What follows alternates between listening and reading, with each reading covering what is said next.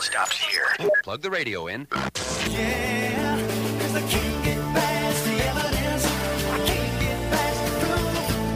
I can't get past the evidence. It's impossible to do. I can't get past the evidence, and I can't deny the truth. I can't get past the evidence of you. Hello, everyone. Welcome once again to the Evidence for Faith radio show. This is where we help Christians become thinkers and thinkers become Christians. If you'd like to call the show today, you can reach us at 609-398-1020. My name is Keith Kendricks. Hi, I'm Dr. Mike Larrakis. And we have a great show today. Mike, just double-check your mic again. I'm not sure you came through. Hi, I'm Dr. Mike Larrakis. Yeah, that's much better. That's, thank you. Good. So, Mike, I don't know if you know, this Tuesday, I'm going to be flying down to New Orleans. Tell me about it. This is the Evangelical Philosophical Society, of which I'm a member, but it is the largest philosophy society in the United States. It is an evangelical organization, and I'm going to be listening to a lot of apologists and philosophers discuss the evidences for Christianity. Sounds to me like we're going to have a very interesting radio show next week. If we can talk about some of those interesting topics, that'd be great. Yep. And then the week after that, we'll discuss some of the amazing claims that Jesus made, including the one that he is the only way to heaven. Last week, we had a couple of callers that questioned, what about those people who living in darkest Africa, never hear the gospel? That seems unfair that they don't get to go to heaven. So we're going to be addressing those issues. I've got a quote that came across the ThinkChristianly.org site. I like this site. The guy that runs it does a great job. He's got a quote up there from C.S. Lewis, and this really kind of encapsulates something of what we're trying to do on this show, why we're trying to get the truth out. C.S. Lewis says, "If you look for truth, you may find comfort in the end. But if you look for comfort, you will not get either comfort or truth, only soft soap and wishful thinking to begin with, and in the end, despair." So comfort is something, human flourishing is something that you don't get by trying to attack it head on. First, you have to discover the truth, and that's the truth that we're trying to teach people about. I find it very interesting that he uses the term soft soap, and you won't find true cleaning or healing.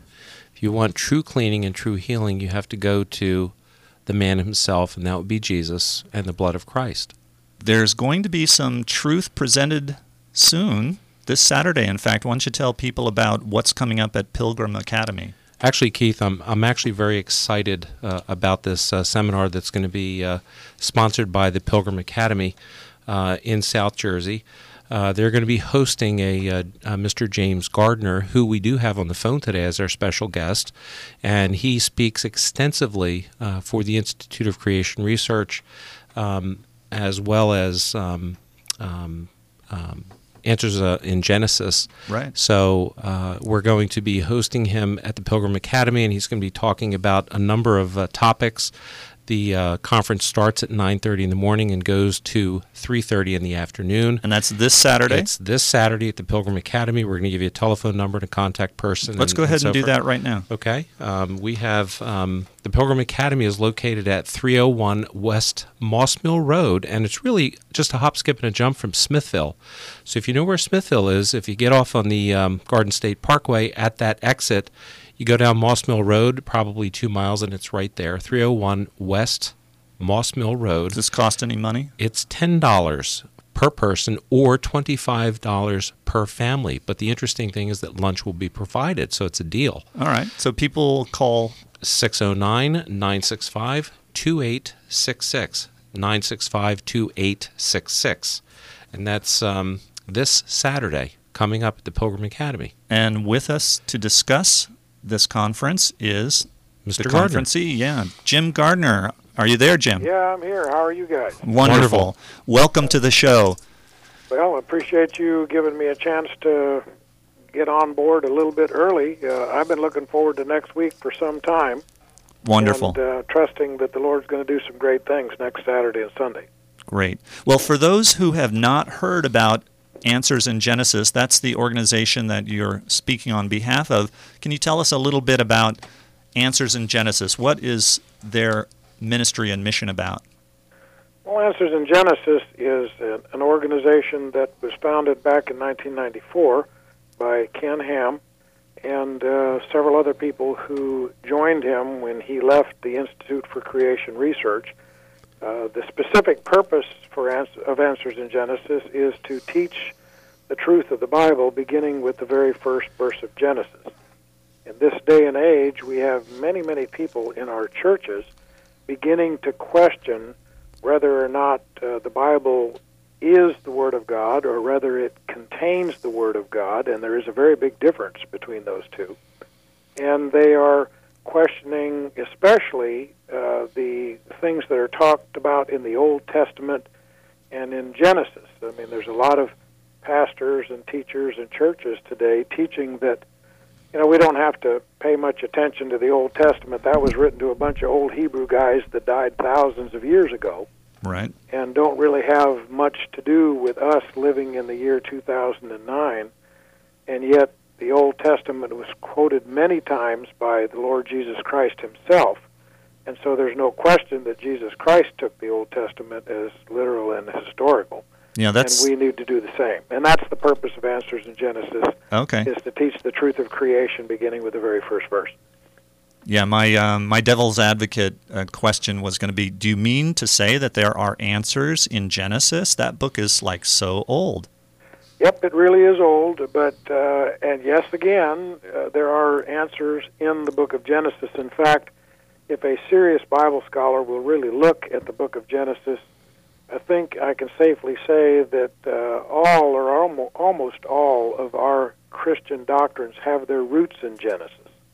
And so if you do not understand the book of Genesis, if you do not take it literally to be the Word of God and historical and narrative, then you really do injustice to many of the doctrines that we hold very strongly as evangelical Christians. Now, I was very interested in something you said a little bit earlier, the distinction. You made a distinction between that God's Word is in the Bible, or God's Word is the Bible. Contained in the Bible. Yeah. There's a difference. Yeah, a lot of people today believe the Bible contains the Word of God. Uh-huh. Mm-hmm. And, you know, if I ask that question, and many times I do, if I ask it, you know, how many of you believe the Bible contains the Word of God, almost everyone to a man will raise their hand. And yet I completely think that's incorrect, that the Bible doesn't contain the Word of God. It is the Word of God. And I draw that from a verse in 2 Timothy 3:16 where it says, "All Scripture is given by inspiration of God and is profitable for doctrine, for reproof, for correction, and instruction in righteousness. Except the parts you don't like, you can ignore those."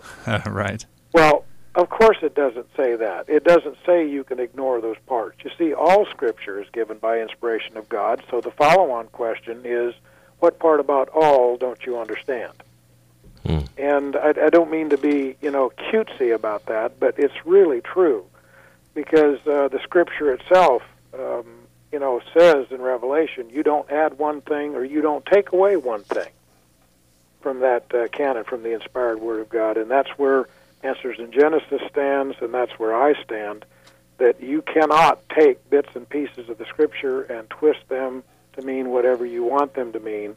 I believe God was fully capable of saying exactly what he meant, and that he meant exactly what he said, especially when it comes to origins and what he wrote to us in Genesis. James, give us a little background about yourself. Well, I was born in 1950, so I'm just before turning 60. I was born in St. Paul, Minnesota. My parents, 2 years later, at the age of two, when I was two, they became missionaries to the country of Thailand for the Christian Missionary Alliance.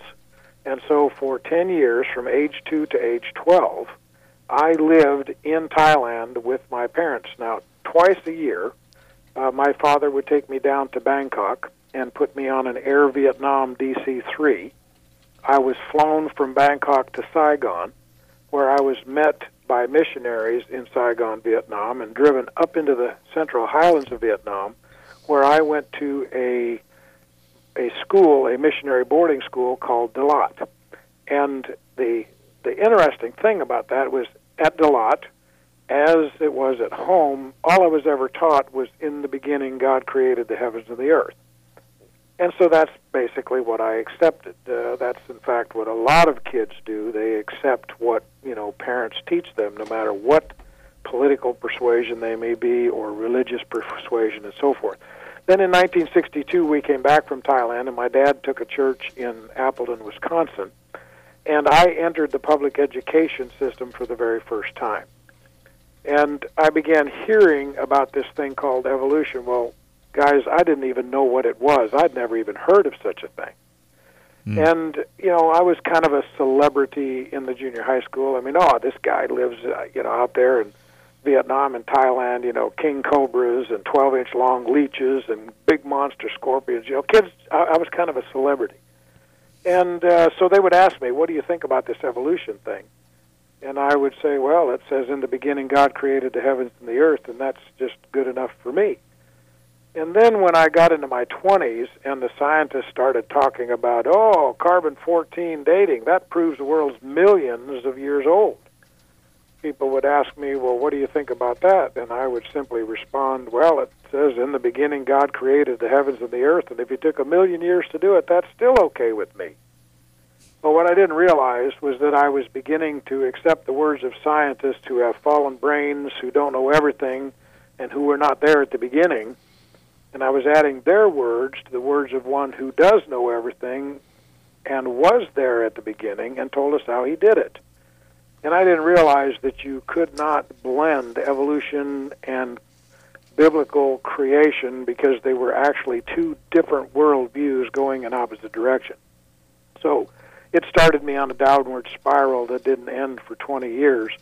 And my point about mentioning this is that if evolution can infect the mind of a young man who is given every advantage, born into a Christian home, Christian parents, raised and sequestered on a mission field, raised in a missionary boarding school, if it could infect my mind, I will guarantee you it can affect the minds and hearts of our kids, our grandkids that are in our churches today.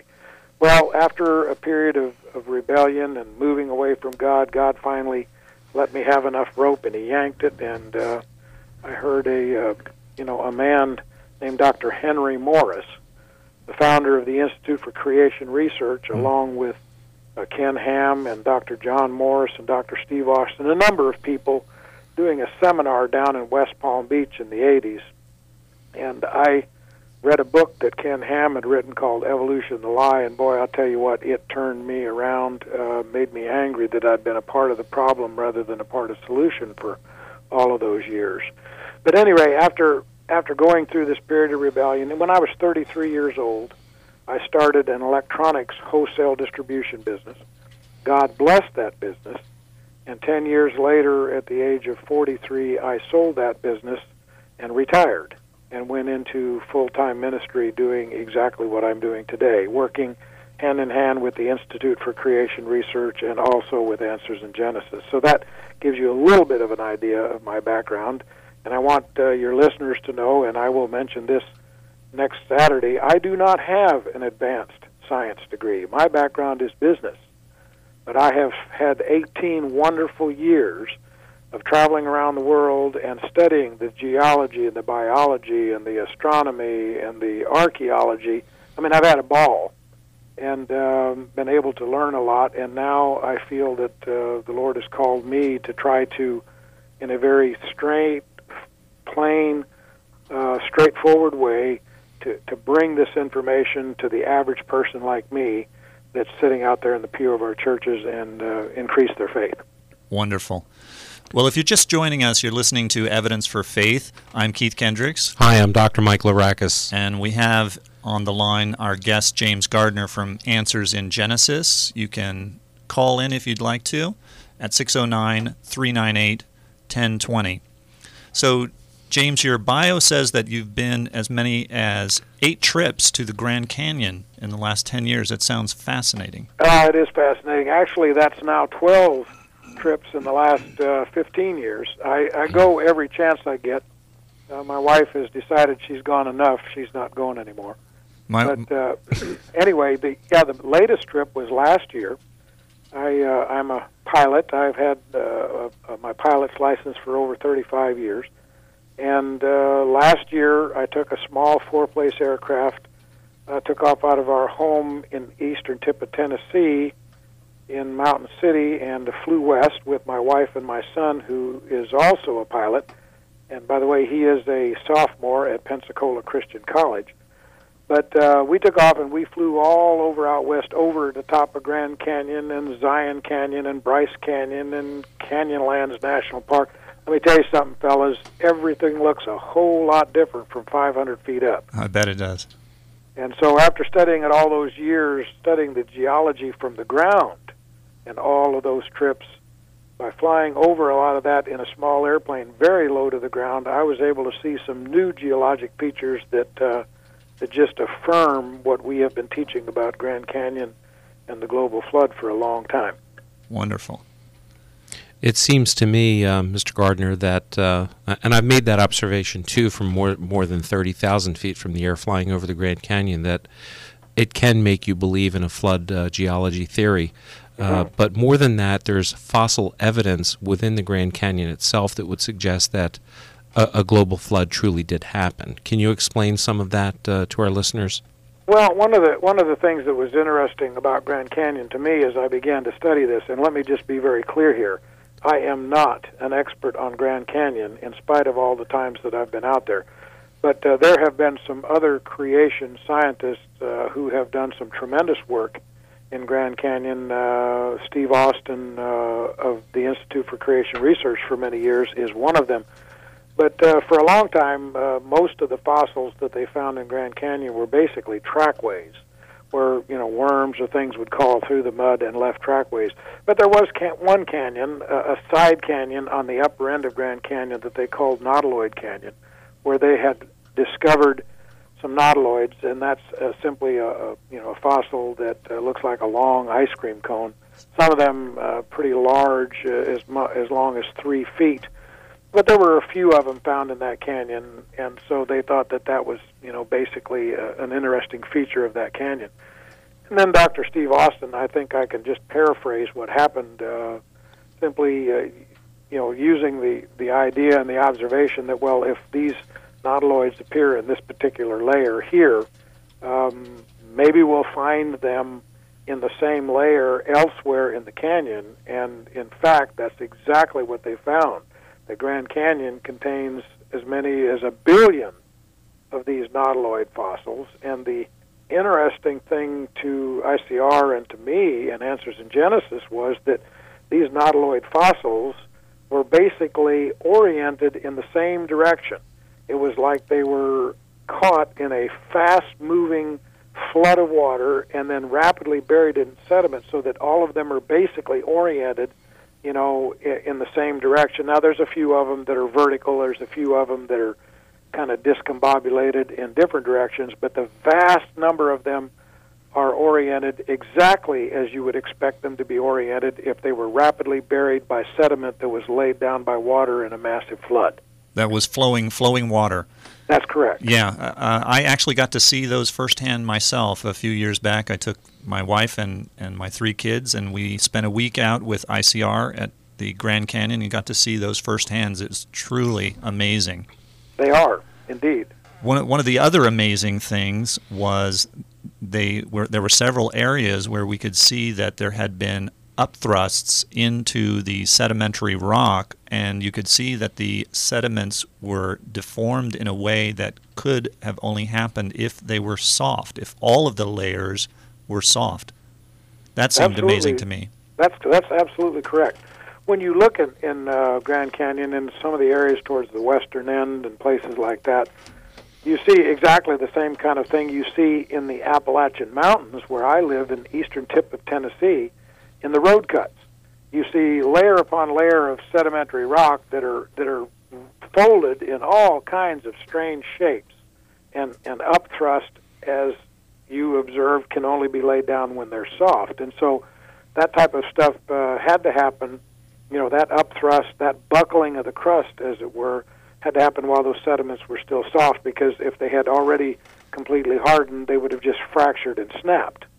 What? And so it would, they have the effect of looking like two lateral motions of the earth, you know, crumpling up a piece of paper, as it were. Right. So, yeah, that's a great observation. You talked about those road cut-throughs, and I remember as a kid driving along, my parents would drive through a mountain pass or something and see those cut-throughs, and you'd look at the sedimentary rock, and even as a child, it was totally amazing to me how flat and even, exactly level all those layers were, and yet I was being told that each layer was laid one on the other millions and millions of years later, and as a child it was just obvious to me that that simply couldn't be true. Yeah, and it's interesting that you make that observation, because even as young children, you know, children can see things and observe things that to them just don't make sense. And so it kind of indicates to me that many times these things that old Earth geologists, you know, evolutionary humanists that have evolutionary humanism as their worldview, they put these things out there and expect us to set our brains aside, you know, suspend credulity, and just take by faith what they say. You know, oh, they're the guys in the white lab coats. They're the ones with the PhDs. What they say, well, it must be true. They said so. And we, you know, we start to do that as adults, yet young children can look at stuff like that and see, boy, that doesn't make much sense. Yeah. So, yeah, I mean, it's interesting that you made that observation as a child. I can remember a couple of little things like that over the years, but not one quite as astute as that one. The big controversy in the public school system domain with respect to teaching of creation sciences is based just on that. Creationists are called religious zealots, and regular evolutionary science is taught as fact. But the fact of the matter is, it is a faith-based, I don't want to call it a religion, they can call it science, but it takes more faith to believe in evolution, I believe, than it takes to believe in what's found in Genesis. Do you want to comment on that? Well, sure. I'd love to comment on it. In fact, I would go where you seem to hesitate. I would call evolutionary humanism a faith-based religion. Maybe to be kind to people who hold that worldview, I could call it a faith-based belief system. I mean, one of the things that just drives me crazy, and I hear it all the time, is, you know, they like to say, well, no real scientist with a real Ph.D. believes in creation. All of the real scientists know that evolution is a fact. Well, let me tell you something. I beg to differ with them. There are thousands upon thousands of scientists, many of them leading scientists in their fields of study, in their discipline, who believe that God created the heavens and the earth in 6 ordinary days, just like the days that we live in. And they make this comment, you know, that's actually, you nailed one of the biggest problems in our society today. You know, we have allowed secular humanists to define the debate. And that's part of the problem we have today. How have we let them define the debate? Well, we have let them say that evolution is science, but right, creation is religion. Right. If you want to believe religion, that's okay. You go ahead and believe it. You just keep it in the 4 walls of your church. But don't you bring it out here into the public arena, and certainly don't bring it into the public school system. We teach real science over here in the public education system. Right. And it drives me crazy when I hear them say that. Why? Because evolution is not science. It never has been, and it never will be. It is a faith-based belief system. Of course, there's a listener out there probably thinking, well, this guy's gone over the deep end. Well, if we've got a few minutes, let me go there for a second. What is the definition of empirical science? Empirical science can be defined in a couple of ways. You know, it is a system that's based on facts that, you know, that show evidence for a particular, you know, a result that you're looking for. It's systematically based on, you know, facts. Well, when you look for facts in evolution, there are no facts out there. when you look at empirical science, what is the definition of empirical science? I mean, it has to encompass three things. It must be observable, it must be testable, and it must be repeatable. Well, when you apply, this whole empirical scientific model to evolution, has anybody ever seen evolution happen? No. Right. Has anybody found any evidence that it happened in the past? No. I mean, they're still looking for the missing link. In fact, there's a reason they call it the missing link. It's still missing. It'll right. always be missing because it's not there. And so when you look at that, people say, well, wait a minute, we see evidence for change all the time. Now, I'm not talking about horizontal variation within a kind. Right. I am talking about vertical evolution from particles evolving over billions of years into people. That is vertical evolution. Folks, that requires the addition of outside genetic information to the DNA in order for the organism to then, reproduce and pass that information on to the offspring in order for the offspring to be higher and more complex. Folks, we never see any evidence out there of information adding itself to DNA by itself. The addition of genetic information always requires an outside intelligence. And so vertical evolution does not happen. So if there's no scientific facts that support evolution, if there is no evolution observed, if there's no evidence that it happened in the past, what it really means is that evolution is outside of the realm of empirical science. Therefore, it is philosophical. It is a faith-based belief system. If I can add one thing, Mr. Gardner, yeah. with respect to the genetics, what we observe in genetics is a loss of information when it comes to mutation. And I've never seen a mutation in medicine that's beneficial. Never. It's always a cause for disease, death, or deformity. I call it the 3Ds. And I'm still waiting for a scientist or a doctor to tell me about a good beneficial mutation in medicine. Boy, that's absolutely a great observation, and that's true, because that's the very next fallback position that evolutionists go to. Well, of course we have evolution happening. We have, mutations. Well, like Spetner-Lee, Dr. Lee said, not one point mutation has ever been observed that adds one single bit of DNA information to the genome, not one. And what you just pointed out is dead on the money, that every mutation that they've ever studied always is a loss of genetic information, not the addition. And so it is detrimental to the organism, not beneficial. But anyway, back to the old idea of faith versus of science. Evolution is science while faith is religion. It's not true.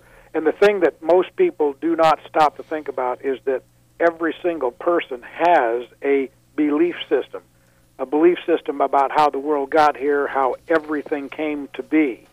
And that belief system affects every decision that they make every day of their life. And so if you have the evolutionary humanist worldview, and you believe you got here through random chance accidental processes over billions of years, that's going to cause certain behaviors in your day-to-day life. On the other hand, if you believe that God created the heavens and the earth and that he made rules for living life, and you violate the rules, that's called sin, and the penalty for violating the rule is the death penalty, that will modify your behavior, and you will have a different set of behaviors that happen every day in your daily life. And so there's consequences for believing in one or the other. Wonderful. You are listening to Evidence for Faith. I'm Keith Kendricks. Hi, I'm Dr. Mike Larrakis. You can call in at 609-398-1020. Our guest is Jim Gardner from Answers in Genesis. He's going to be in the area this weekend, Saturday, November 21st, at Pilgrim Academy, 301 West Moss Mill Road. Do register. Call 609-965-2866. It's a $10 per person cost, but includes lunch, or $25 for the entire family. Jim, we're really looking forward to you coming out this way. And Jim, I might add that I will be attending that conference, and I will seek you out, and hopefully we can have some wonderful fellowship time.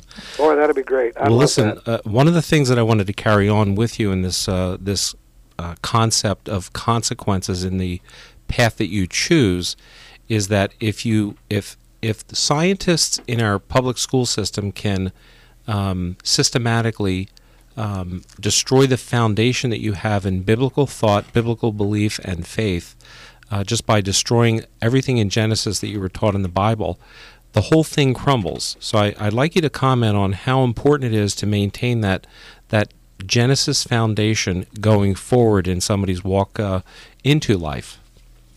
Well, it's extremely important because we need to understand that Genesis is the very foundational book of the Bible. And as I mentioned earlier, almost every single Christian doctrine has its roots in the book of Genesis. And so if we're taught in Sunday school that, you know, in the beginning God created the heavens and the earth, and that, you know, there were two trees in the garden, the tree of knowledge and the tree of good and evil, and God gave a command to Adam saying that he could eat of anything of the garden but the tree of the knowledge of good and evil, thou shalt not eat of it, because the day you eat therein thou shalt surely die, so forth. In other words, there's a warning. You know, what we're really basically looking at is the origin of the world that was perfect, and God created the heavens and the earth perfect from the very beginning, from the get-go. There was nothing wrong with it.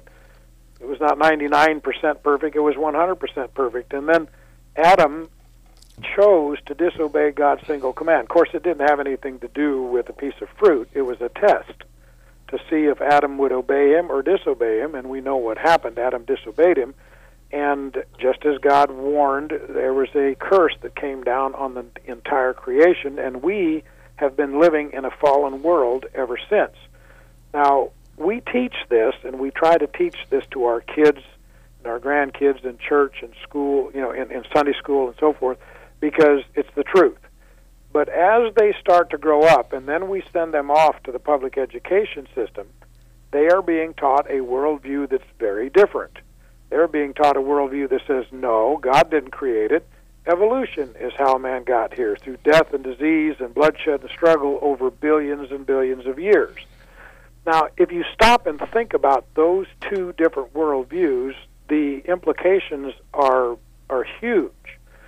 You see, on the one hand, the implication that there is no God and that we got here through random chance processes of evolution over billions of years, what you're really teaching the child or the young person is that they are the top of the food chain, that they can determine truth for themselves, that they can change the definition of truth any time that they want to. What you're really doing is you're teaching the child or the young person that they are the God in control of their own life.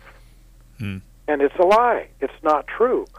Where the ongoing implication is, you know, you teach a child that they're nothing more than evolved animals, then why would we be surprised when some of them begin to act like animals and go into schools like Columbine and blow away a bunch of their classmates, or Virginia Tech, or places like that? I mean, in the presentations that I'm going to bring on Saturday, I'm going to show some quotes from people like Jeffrey Dahmer and a number of things showing this very, you know, issue of the consequences of the path you choose. And there are consequences. You see, there are two different worldviews. One worldview teaches that man is the top of the food chain and determines truth and what truth is. The other worldview teaches, no, in the beginning, God created the heavens and the earth. He created it perfect. Man's sin brought death, disease, bloodshed in the world, and it's been going downward ever since. And what many of the people in our churches don't understand is that they are two diametrically, diabolically opposed worldviews. They are going in opposite directions. They wind up in two different destinations, each carrying two different eternal sets of consequences. And so our young people, you know, are being taught, well, you know, evolution is true, the Bible is wrong, you know, when you die, that's it. They put your body in the ground, they bury you, the worms eat your body, that's it, end of story. Well, that's not the end of the story. The unfortunate thing for many people is they step through that veil of death into eternity. They are set. They can no longer change the path that they're on and the destination that they are going to arrive on. You know, I hear a lot of pastors say, if you want to have eternal life, you have to believe on the Lord Jesus Christ. Well, that's not exactly true. every human being ever conceived or ever born already has eternal life. Mm. It's a matter of where they're going to spend it. Now, if you want to spend your eternal life in heaven with Jesus Christ, absolutely, you must believe on the Lord Jesus Christ and what he did on the cross. The Bible is very clear about that. There is only one way to heaven, and that is through the man Christ Jesus. I mean, he is the way, the truth, and the life. But if you choose not to believe in Jesus Christ, you still are going to live forever. You're just not going to like where you wind up living. And that's the insidious nature of the teaching of evolutionary humanism. It teaches that death is it, that's the end of the story, everything's over. Well, I don't happen to believe that, and I think the Scripture is very, very clear on that point. Now, Jim, given that there are these two faith-based worldviews that are in competition with each other, and given your own experience where you were raised as a missionary kid and exposed to only one view, and then when you got into the public arena, you quickly switched over or gradually switched over to the opposing view. Do you think it's a good idea that Christian parents should actually expose their kids to the ideas of evolution and science from their own perspective first, and not just give a biblical-only, let's call it, viewpoint to their children? Well, I would defer the answer to that question to Dr. Henry Morris, the founder of the Institute for Creation Research, who wrote a book called Christian Education for the Real World. And I'm going to paraphrase what he said in there. He said, it would be good if we did not teach evolution at all, period. However, since our children will be exposed to evolution more and more early, I might add, that if we have to teach evolution, it is best taught at college or university level, and then in the setting of a Christian college. But even that is becoming more and more difficult. And so I would absolutely say to parents, number one, you need to arm and equip yourself to answer the questions that your children have and come home from the public education system with. You need to be able to give them serious answers and refute what they're being taught in the public education system. Because if you don't do that, I mean, they're going to get the answer somewhere. Unfortunately, it's the wrong answers that they're getting. Now, that said, if a parent is equipped and have armed themselves with the scientific information that supports biblical creation and know the answers to the questions that their kids will be answering, then by all means we need to go on and we need to teach our kids. But the best teaching moments are obviously the ones where they're asking questions. Because when questions are asked, that means the mind is open to the answer. Just to try to cram this or cram that down, you know, a child's throat isn't particularly, or isn't the best learning situation. So you have to be there as a parent, ready with the answer to give it when the child is asking the question. Now, the way you do that, of course, is you can come to a seminar or a conference like we're going to have this coming Saturday. You can buy books and DVDs. We're going to have a bunch of those, by the way, on the book tables. There for parents and for people to buy and start to equip themselves. But the answer to your question is yes, we need to be teaching both. The preference would be not to teach evolution at all, but we're way past that point now. Yeah. And I think I do remember hearing about a study of children, whether or not they believed in evolution. The ones who did not believe in evolution actually got higher exam scores on the topic of evolution. So the more you know about evolution, exactly how it works, the more likely you are not to believe it, because it just doesn't make sense. And I think that's because when a person, whether they're a young person or an adult or, you know, even somebody studying at university level, when you take a serious look at the science, the true empirical science, it always points to the truth of the Scripture. Never, in all of the years that I've been studying all these different ologies, have I ever ran across a scientific fact that goes contrary to what the Word of God teaches. Now, sometimes you run across something that on initial examination appears to be contrary. But when you look at it in depth and you drew real, good, and true empirical science, what's that? Observable, testable, repeatable. Then you find that the science always points to the truth of the Scripture. So Christians should never be afraid of the science. Yeah, one of the things that I wanted to comment, Jim, before we switch gears here, is that I've always felt that genetics, DNA, the Human Genome Project, the DNA is actually the thumbprint of God. I think that once people realize how complex the genome is and how it repairs itself and how it duplicates itself and so forth, it's absolutely impossible that DNA actually formed in the primordial soup. It's absolutely, absolutely impossible. And I've always maintained that if you truly understood genetics, you would have to believe in a creator God. Now, what I'd like to do, springboarding off of that, is ask you, what happened to the dinosaurs? Well, the dinosaurs, and that question is probably one of the most often asked questions that we have today, and the reason is relatively simple. Dinosaurs are the poster boy for evolution. It is something that evolutionary humanists use to hook our kids, kind of like a fisherman with a fishing pole. They hook our kids and reel them in and then teach them that all the dinosaurs died out 65 million years ago, and they talk about it as a scientific fact, and then they go on and use that as their springboard to teach the kids the evolutionary worldview, the idea that we got here without a God being involved.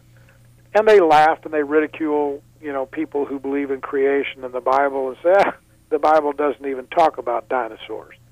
And so most Christians, you know, they've never seen the word dinosaur in the Bible, and so they just kind of wilt, or they kind of turn around, change the subject or whatever, and go on. Well, one of the talks that I'm going to do this coming weekend is dinosaurs and dragons. Are they a fact or are they a myth? And in that talk, one of the things that I'm going to mention, among many others, is the fact that, you know, I'm going to try to deal with four questions, five if I have the time. I'm going to try to see if we can, from the Bible, answer these four questions. Where did the dinosaurs come from? How did they get here? When did they die out? Why did they die out? And how did they die out and become extinct? And we're going to try to answer those four questions from the Bible. But one of the first questions that people always kind of throw up in your face is that, the Bible doesn't talk about dinosaurs.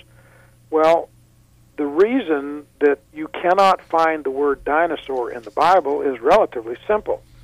The word dinosaur was not invented until 1841, when the scientists started finding fossils of these great beasts. The King James Version of the Bible was translated in 1611, hundreds of years before the word dinosaur was even invented, so of course the Bible doesn't call them dinosaurs. Mm. The word wasn't even invented yet. So the real question is, what does the Bible call them? And the Bible calls them dragons. And there's dozens and dozens and dozens of references in the Bible to dragons, or dinosaurs as we call them. More specifically, the Bible gives the names of two very specific dragons in Job chapter 40 and Job chapter 41. And so in answering, you know, trying to answer those questions, we're going to take a long, hard look at the Bible in that session called Dinosaurs and Dragons and answer those four questions. Of course, one of the major questions in that group of four was what happened to them. You know, why did they die out? How did they die out? And when did they die out or go extinct? And the short answer is they died out in the worldwide global flood of Noah that happened about 4,500 years ago or so. And I'm going to develop that in detail in that talk coming up Saturday. But there's an even more interesting question to me, and that is, what happened to the dinosaurs that got off the ark? You see, there were actually two of every kind of animal on board the ark. That included two of each dragon kind. The Bible doesn't say two of every kind shall come unto Noah except the dragons. It says two of every kind.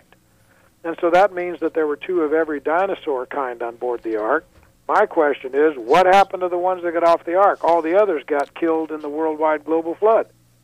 And we're going to try to answer that one, too, this coming Saturday if we have some time. Now, I can hear my atheist friends thinking, well, dinosaurs are way too big to fit on the ark. That's crazy. They're huge. And, indeed, some of them were big. You know, some of those T. Rexes were 25, 27-foot tall.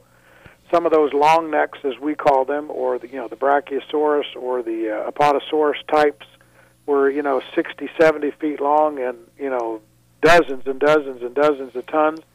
Some of them are really big. So the answer to, how in the world could God have gotten two of every kind of animal on board the ark, especially two of those dinosaurs, of each dinosaur kind, is, again, relatively simply answered. Right. Number one, most people think that the ark was some kind of a fairy tale fantasy-type looking boat. It wasn't. The ark was huge. It was over 437 feet long, 72 feet wide, 43 feet high. It contained a deck, 3 decks from one end to the other. It was a monster. In fact, it could contain as many as 125,000 sheep-sized animals. Still would have had enough room for a year's worth of food and fresh water, and would have had more room left over for the 8 humans and their special needs. And let me tell you something. That is if the ark was based on a short cubit. You see, the ark's dimensions are given to us in cubits, and so a short cubit would give a dimension of about 437 feet long. The cubit was generally determined by the length of the tip of the finger to the elbow when your hand is extended, usually considered to be about 18 inches. But the cubit was determined by the length of the forearm of the king that was in power at the time. Mm-hmm. And so some of those kings were as big as Shaquille O'Neal. They would add a 24-inch cubit. Mm-hmm. So, the ark could have been 600 feet long. So one reason there was no problem to get all those animals, including all the dinosaurs, two of each dinosaur kind of on board the ark, was it was huge. Second reason is God did not have to bring 2 of every variation of the kind on board the ark. For instance, take the ceratopsia kind of dinosaur. Our favorite, of course, is triceratops. Mm. But there's about a dozen or more different variations of the ceratopsia kind that have been found in the fossil record. God didn't have to bring 2 of every variation of the ceratopsia kind. All he had to bring was 2, a male and female, that best represented the genetic kind of ceratopsia, and bring them to Noah so Noah could let them on board the ark. Mm. So that's the second reason we don't have a problem. Thirdly, God did not have to bring 2 full-grown triceratops to Noah to let on board the ark. Yeah. All he had to do was bring 2 juveniles, maybe knee-high or hip-high, so that at the end of the year of the flood, they would have gotten a little bit bigger by that time, of course. He lets them off the ark, and they begin to start breeding and start reproducing. That's the third reason. And, there's a number of other reasons that we could go into, but for the sake of brevity, let me stop there. There's no problem getting on board, all those different kinds of animals. Wonderful. If you're just joining us, you're listening to the Evidence for Faith radio show. I'm Keith Kendricks. Hi, I'm Dr. Mike Larrakis. And with us is James Gardner, a speaker from Answers in Genesis, who's going to be out this way speaking at Pilgrim Academy Saturday, the 21st at 9:30 a.m. You can call 609-965-2866 to sign up for that. Jim, let me ask you, I have read with interest a lot of the research that is going on about scientists in secular academic institutions who are discovering fresh blood inside the bones of dinosaurs and blood vessels. In fact, I carry a BlackBerry, and I have a selection of photographs in there of the actual microscopic shots they've taken of these red blood cells that look fully intact. Yes, yes, extremely interesting. As a matter of fact, I'm going to show a few of those slides in my talk on dinosaurs next week. But, the whole Jurassic Park scenario was a big thing, sold bunches and bunches of movie tickets, obviously the 3 Jurassic Park movies, based and predicated on the idea that they found a mosquito embedded in amber from the period of time of the dinosaurs, mm-hmm. and they extracting the DNA from that mosquito that had bitten a dinosaur. So in other words, they had dinosaur DNA, but it was fragmented, so they spliced in some DNA from, you know, frogs or something like that. Let me tell you something, folks. They don't need to go hunting mosquitoes in amber. They have ample dinosaur DNA available to them today, and it's complete.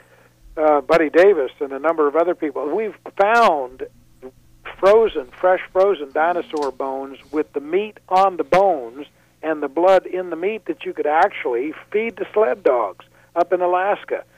There was a scientist at North Carolina State University, a paleontologist, that was working with the T. Rex bone, and she accidentally broke it, and when it broke open, inside she observed red blood cells and soft elastic tissue that when you stretched it out, it would snap back like a rubber band, some of the things that you were alluding to a minute ago. I mean, this type of evidence certainly indicates that dinosaurs did not die out 65 million years ago. Most scientists that are serious scientists will agree, Doctor, you probably would too, that DNA, you know, cannot survive more than a few thousand years. It degrades and disintegrates.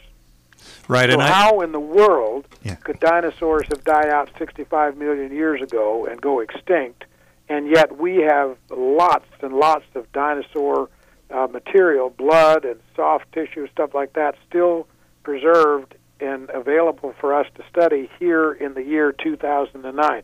What it means very simply is that they didn't die out 65 million years ago at all. They've just got too many zeros on their number. As a matter of fact, they've got a problem with zeros in a lot of their numbers. I mean, dinosaurs, you know, didn't die out 65 million years ago or even 6.5 million years ago. They might have died out a few thousand years ago. In two words, fresh frozen.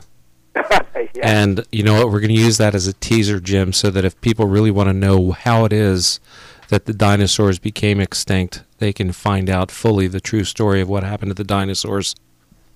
Yep.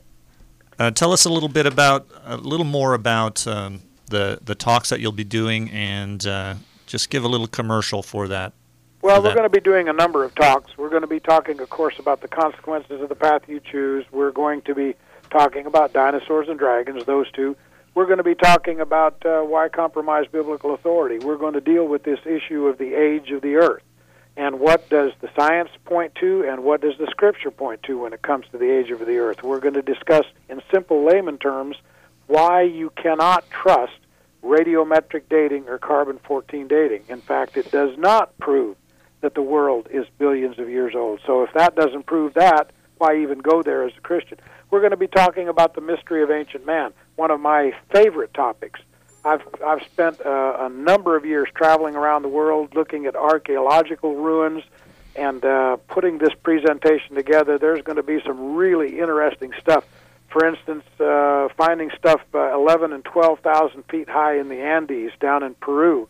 We're going to talk about another issue, and that that is the issue of Grand Canyon, fossils and the global flood. We talked about that just a little bit. So I'm hoping that everyone that can will come out next Saturday and on Sunday as well at the church, because we're going to be doing a total of 6 different topics, and we're going to have lots and lots of resources on the book tables for people to be able to go beyond what I'm talking about. Let me tell you something, folks.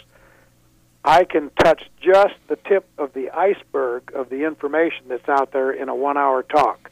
That's why we bring lots of books and DVDs, so people can research and study more on the topic that is of interest to them.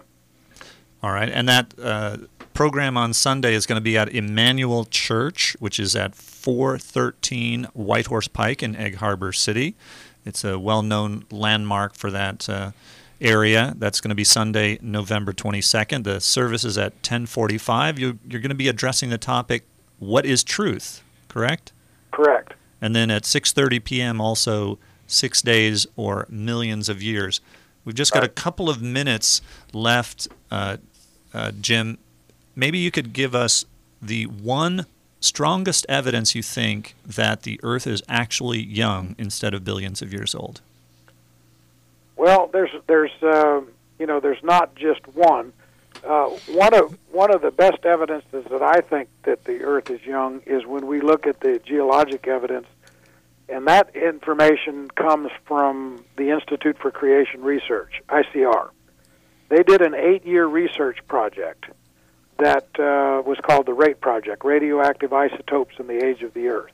And they studied radioactive isochrons and this whole issue of radiometric dating because of the assertions by evolutionists that the world was billions and billions of years old.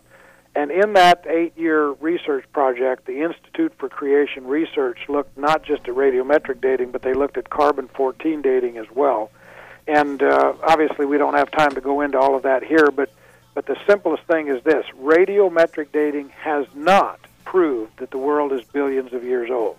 And if that's true, and it is, I believe that ICR has proved that, then when you look at the Scripture and you take and make a straightforward reading of the book of Genesis, what does it say? It says that God created the heavens and the earth, and he did it in 6 ordinary days, just like we live in. And when you add up the genealogies of the Bible, the so was sold, and begat so-and-so, and he died, what you get is about 4,000 years from Adam to Christ. We have about 2,000 years from Christ to us. Okay, James. Therefore, you got about 6,000 years. James, I want to thank you for being a guest on Evidence for Faith. Hi, I'm Dr. Mike Larrakis. And I'm Keith Kendricks. And please join us again next Sunday at 4 p.m. For Evidence for Faith. And remember, the best reason for being a Christian is because it's true.